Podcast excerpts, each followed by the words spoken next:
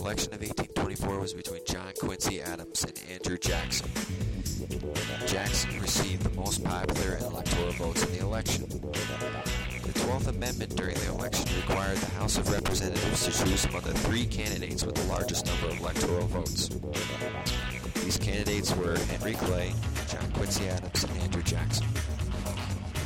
John Quincy Adams won the election in the House, and he had a strong supporter in Henry the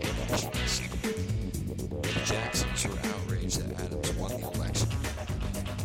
They expressed the election as a corrupt bargain that harmed the German American Adams during his presidency.